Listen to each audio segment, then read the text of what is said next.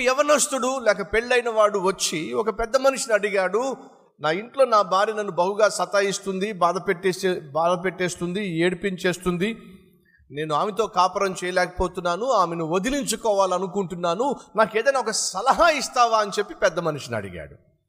అప్పుడు ఆ పెద్ద మనిషి అన్నాడు రే బాబు నువ్వు ఆమెను వదిలించుకోవాలంటే సహజంగా కుటుంబంలో చిన్న చిన్న గొడవలు అవ్వడం సహజమే మనస్పర్ధలు రావడం సహజమే. ఈ చిన్న చిన్న గొడవల వల్ల మనస్పర్ధల వల్ల కాపురాలు కూల్చేసుకోవడం విడాకులు తీసేసుకోవడం ఇది మంచి పద్ధతి కాదు. లేదు బాబాయ్ ఏదో ఒకటి చెప్పు బాబాయ్ అని చెప్పి అడిగితే అప్పుడు చెప్పడు పని చేయరా? మీ ఇంటికి పాలోడు వస్తాడు? ఆ పాలోడు వస్తాడు. పేపరోడు వస్తాడు? ఆ పేపరోడు వస్తాడు. ఓ పని చేయి ఆ పేపరోడో ఆ పాలోడో మీ ఇంటికి వచ్చినప్పుడు వెనకాల నుంచి వచ్చి వాడిని ఇంట్లోకి తొయ్యి. తలుపేసేయి. ఇప్పుడు ఇంట్లో ఎవరున్నారు? ఆ పేపరోడో లేకపోతే ఆ పాలోడో ఉన్నాడు. ఇంట్లో ఎవరుంటారు? నీ భార్య ఉంటుంది ఇప్పుడు నీ భార్య నీ ఆ వచ్చిన పేపరోడో లేకపోతే వచ్చిన పాలోడో నువ్వు లేని సమయంలో ఇద్దరు కలిసి ఉన్నారని చెప్పి ఇద్దరిని కొట్టు. మామయ్యను పిలిపించు. నీ కూతురు పాలవాడుతో లేక నీ కూతురు ఆ పేపర్ వాడితో ఇలా పాపం చేయడం వల్ల లేక ఇలా పిచ్చి వేషాలు వేయడం వల్ల నేను ఇక నీ కూతురుతో కాపురము చేయలేను అని చెప్పు. ఎలా ఉంది ఆలోచన? అద్భుతంగా ఉంది బాబాయ్. ఇక చూడు బాబాయ్ విజృంభిస్తాను అని చెప్పి పాపం విజృంభించాడండి. ఎప్పుడు పాలోడు వస్తాడా? ఎప్పుడు పేపరోడు వస్తాడా? అని చెప్పి కాచు కూర్చున్నాడండి. ఈ లోపల ఇంటి పక్కన కాలేజీ స్టూడెంట్స్ కొంతమంది క్రికెట్ ఆడుతున్నారు. క్రికెట్ ఆడుతూ ఉంటే ఆ బాలు ఎవడో కొట్టాడు. ఆ బాల్ వచ్చి వీళ్ళ పెరట్లో పడింది. వీడు ఎప్పటి నుంచో కాచు కూర్చున్నాడు. ఎవడొస్తాడా? ఎవడొస్తాడా? ఎవడొస్తాడా అని చెప్పి. కాలేజీ స్టూడెంటే అడుగొచ్చాడు. వచ్చినప్పుడు వాడు పాపం బాలు కోసం వెతుక్కుంటూ ఉంటే కనిపించకపోతే ఎవరది? అని చెప్పి ఆ ఇంట్లో ఉన్న ఆవిడ అడిగితే వీడేమో పాపం గుమ్మం దగ్గరకు వచ్చి ఆంటీ నా ఇక్కడ బాల్ ఒకటి పడింది అది వెతుక్కోవడానికి వచ్చానని చెప్పి పాపం మాట్లాడుతూ ఉంటే వీడి వెనకాల నుంచి వచ్చి వాడిని లోపల దోశాడు తలుపు వేశాడు.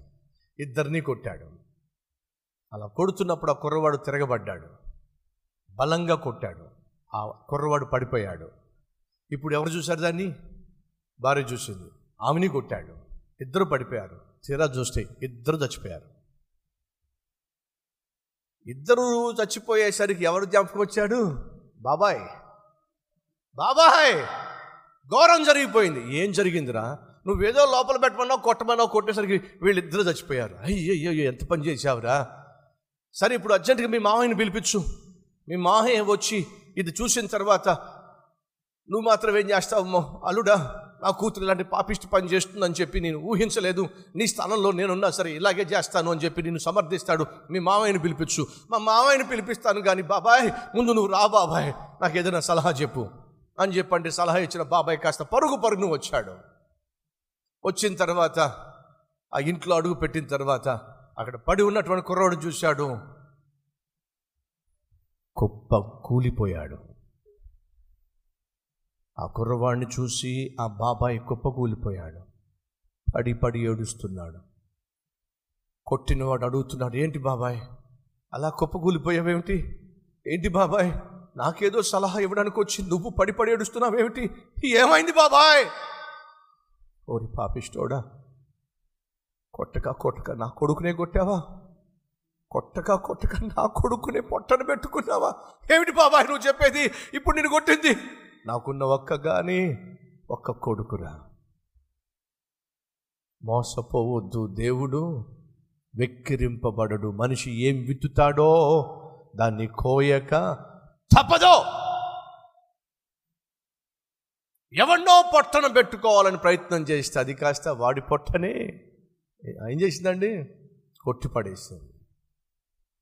పెద్దలో పిల్లల కాపురాల్లో సహజంగా మనస్పర్ధలు వస్తాయి. సహజంగా ఒకరి మీద ఒకరు కొన్ని సందర్భాల్లో అనుమానించటము అపార్థం చేసుకోవడం జరుగుతుంది.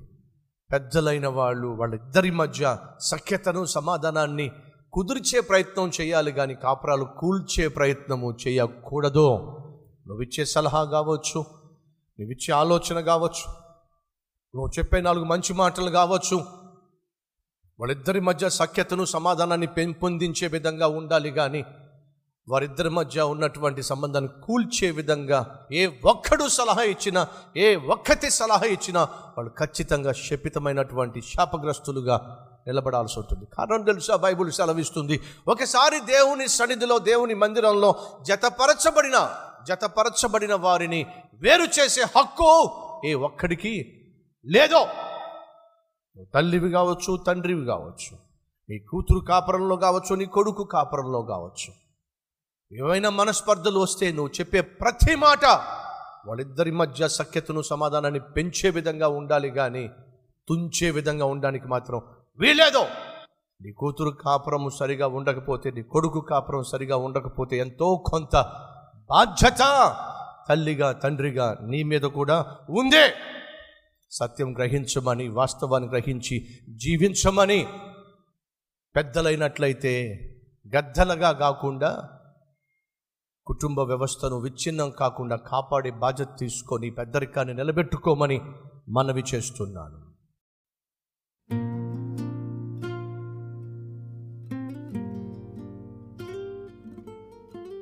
పరిశుద్ధుడు అయిన తండ్రి సమాధానపరచువారు ధన్యులు వారిని కుమారులు. ఈ భూమి మీద మేము సమాధానం కలిగి జీవించాలి మా చుట్టూ ఉన్న వారికి సమాధానాన్ని పంచాలి. అంతేగాని ఇతరుల జీవితాల్లో వారి కుటుంబాల్లో సమాధానాన్ని తుంచేటటువంటి జీవితం మాకు దూరం చేయండి. అంతేకాకుండా మేము ఏం విత్తుతామో దాన్నే కోస్తాము అనే సత్యము గ్రహించి నాయన ఇతరులకు కీడు చేయకుండా మేలు చేసే మనస్సు మాకు దయచేయమని మా మాటలు మా చేతలు సమస్తము నీ నామానికి మహిమ తేవాలి. మా చుట్టూ ఉన్న వారికి ఆశీర్వాదకరంగా మారాలి. అట్టి అద్భుతమైన జీవితం. ఈ దినమంతా నాయన మేము కలిగి ఉండలాగున సహాయం చేయమని ఏసు నామం పేరట వేడుకుంటున్నాం తండ్రి. ఆమెన్.